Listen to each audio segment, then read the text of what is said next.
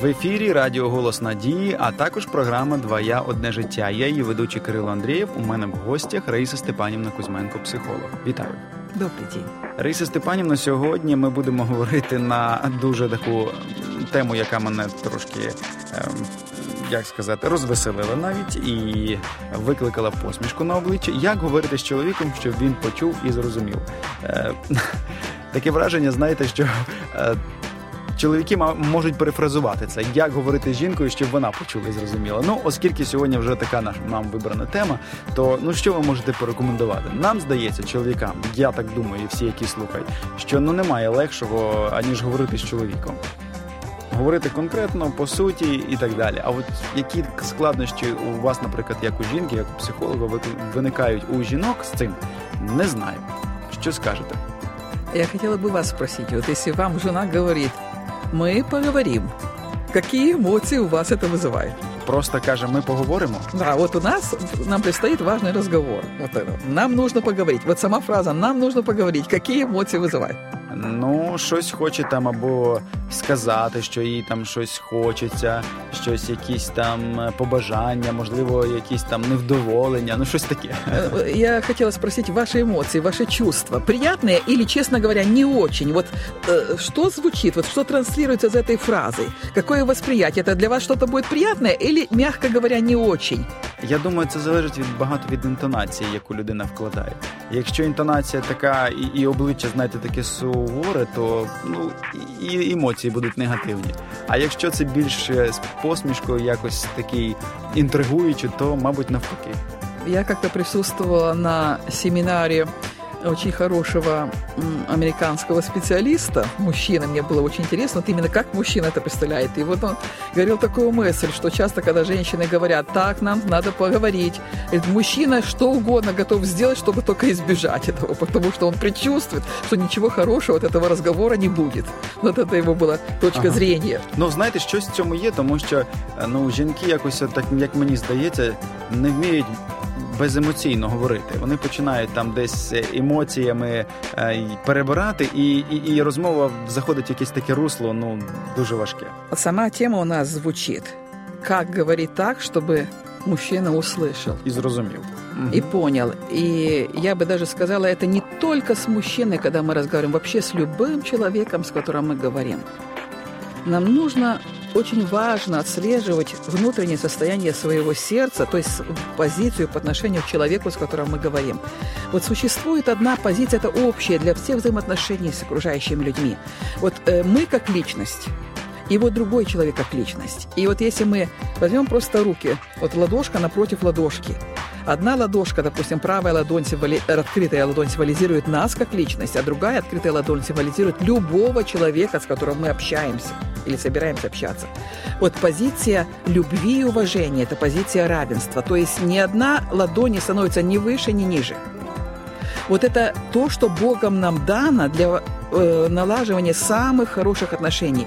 И когда мы вот с этой позиции, ну это, э, знаете, для того, чтобы понять, где наше сердце, нам нужно, мне очень нравится такое выражение, нажимать глубинная кнопка честности глубинная кнопка честности. Где я, когда я собираюсь поговорить с человеком, когда я хочу сообщить ему какую-то информацию, когда я даже к начальнику иду, да, вот с ним поговорить, или с подчиненными иду, с кем угодно, даже с детьми с родителями, возможно, уже пожилыми родителями. Где находится мое сердце? Мы не заглядываем внутрь себя, мы не вникаем в себя, хотя вот э, в Евангелии замечательный текст который когда-то апостол Павел писал своему молодому ученику Тимофею, он сказал, вникай в себя и в учение. То есть отслеживай, что внутри тебя. Мы часто вникаем в учение, мы порой становимся такими людьми, которые какие-то очень хорошие знания приобретаем, мы можем Библию наизусть изучать. Но когда мы не отслеживаем, что внутри нас происходит, а от нас идет некая информация. И вот если мы, э, люб, вы знаете, если мы находимся сердцем в этом позиции любви и уважения, мы можем говорить все, что угодно, мы можем просить все, что угодно. И человек это поймет и услышит, и воспримет, потому что она не несет ему угрозы. Она не несет ему сообщение, что ты не так понимаешь, ты не так соображаешь, ты вот плохо поступаешь. Оно говорится с позиции любви и уважения. Любая просьба будет воспринята. Я не говорю, что она моментально может быть выполнена, но она будет воспринята и услышана. К сожалению, к сожалению, большинство из нас хронически живет в состоянии, когда у нас одна рука, символизирующая себя, стоит выше над теми людьми, с кем мы общаемся, и особенно это в супружеских отношениях. Мы просто вот как будто все время перетягиваем этот канат, кто главнее, кто лучше, кто, э, кто допустим, успешнее, кто красивее, кто вообще может, э, э кем вот это последнее, скажем, право голоса находится.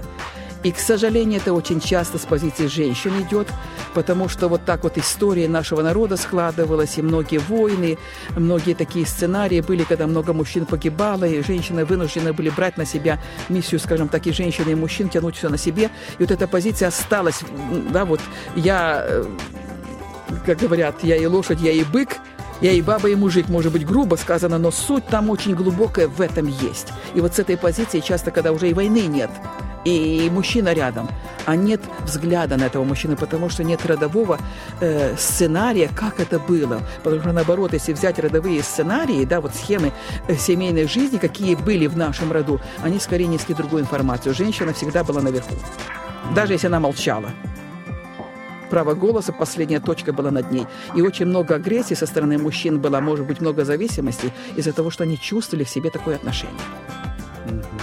Це породжує як одне породжує інше. Виходить. Угу. Дуже цікаво. Ви знаєте, а все ж таки, коли розмова почалася, то як от тут вести себе правильно, щоб не перейти на, скажімо, з правильного такого ставлення до свого партнера, ставлення поваги і любові, як не прийти до можливо емоцій, крику, неповаги, за чим треба слідкувати, особливо ну мова йде, наприклад, про жінок, да, в першу чергу, е, щоб чоловік все ж таки до кінця розмови протримався, сказав те, що потрібно, і почув те, що потрібно.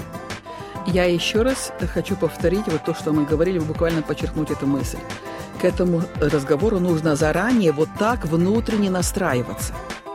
И если мы подходим с этой позиции внутренне, повторю, внутренне, это не только внешне, потому что некоторые женщины могут сказать, ну я ж так ласково говорила, я ж такие хорошие слова говорила. Но когда это только внешне, а внутренне там сильное желание – только получить то, что я хочу, uh-huh. чтобы вот так было, как я хочу, это называется манипуляция. И это, вот этим ласковым голосом или там, какими-то правильными фразами очень мощная манипуляция происходит. Да? Ведь э, позиция любви и уважения, просьбы, да, вот, допустим, когда мы просим о чем-то. Э, э, мне очень нравится мысль Джон Грей, который описал, вот это известный такой автор, у него много книг по взаимоотношениям, «Мужчины с Марса» и «Женщины с Венеры», одна из популярных книг. Он там говорит, э, что порой можно просить даже 50 раз об одном и том же. Но просить. А что значит просьба? Просьба – это значит, человеку предоставляется право выбора, выполнить это или не выполнить это. То есть он может сказать да, может сказать нет. И если мы на это настраиваемся, что это моя просьба, не приказ, который дается, и там не воспринимается э, слово «нет», а это просьба, вы, просьба выражена, то если мы к этому готовы, то мы будем готовы, что может человек скажет, да я не, не могу сейчас, или я выполню когда-то, а может быть вообще мне это не подходит, мне это не нравится, я не согласен, я это выполнять не буду. И тогда мы не будем выходить из этого внутреннего состояния. Но если мы к этому не готовы, если у нас внутреннее, знаете, такое напряжение, желание так поскорее поговорить, быстро про э, читать то, что я хочу, ну, от него, что я требую. А, что вы сказали? Свого досягнути. своего, да, достичь своего.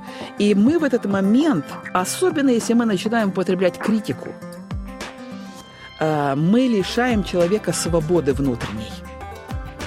Ведь критика, на самом деле, это лишение свободы. Э, критика несет мощную информацию.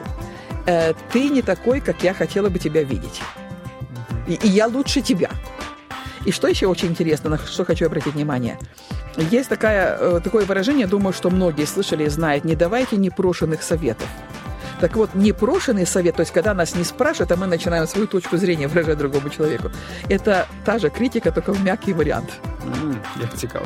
Мягкий вариант критики. Mm-hmm. То есть ты неправильно живешь. Я лучше знаю, Я как тебе знаю, нужно краще, жить. Да, прислухайся до мене. Вот это нужно понимать, что это путь в никуда, только к обострению отношений. Лариса Степанівна, дуже дякую вам. Я думаю, що багато-багато наших слухачів не тільки в жіночій статі, вони зараз зрозуміли, е, що до чого було звернено і як себе правильно поводити, налаштовуючись в першу чергу на розмову, на повагу. І мені дуже сподобалася ваша репліка На вибір іншої людини, тобто право прийняти приймати рішення за нею. Ну що ж, поважайте один одного і спробуйте все ж таки регулювати ваші стосунки, ваше спілкування ось такими слушними порадами і критеріями, які зроблять ваше життя, я думаю, набагато більш гармонічним. Дякую вам, до побачення.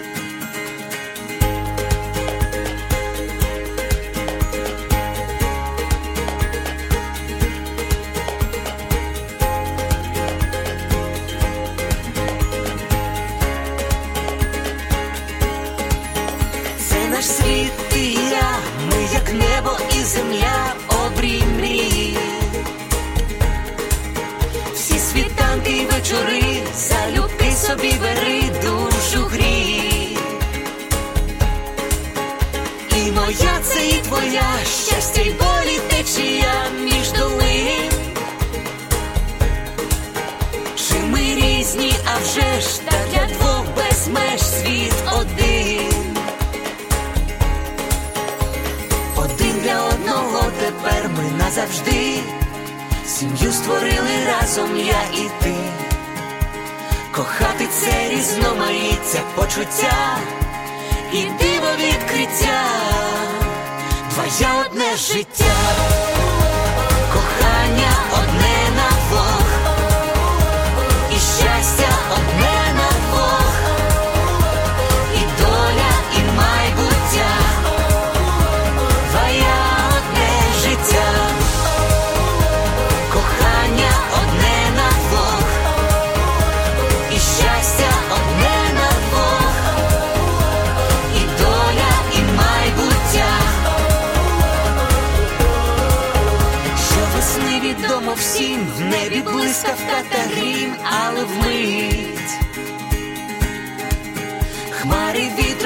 віднесе, і співом усе знов принить. Так і в шлюбі йдуть дощі, але сонце для душі зійде. Боже, хай твоя весна в душах врода неземна зацвіте. Один для одного тепер ми назавжди. Сім'ю створили разом я і ти. Кохати це різноманіття почуття і диво відкриття, твоє одне життя, кохання одне на Бог, і щастя одне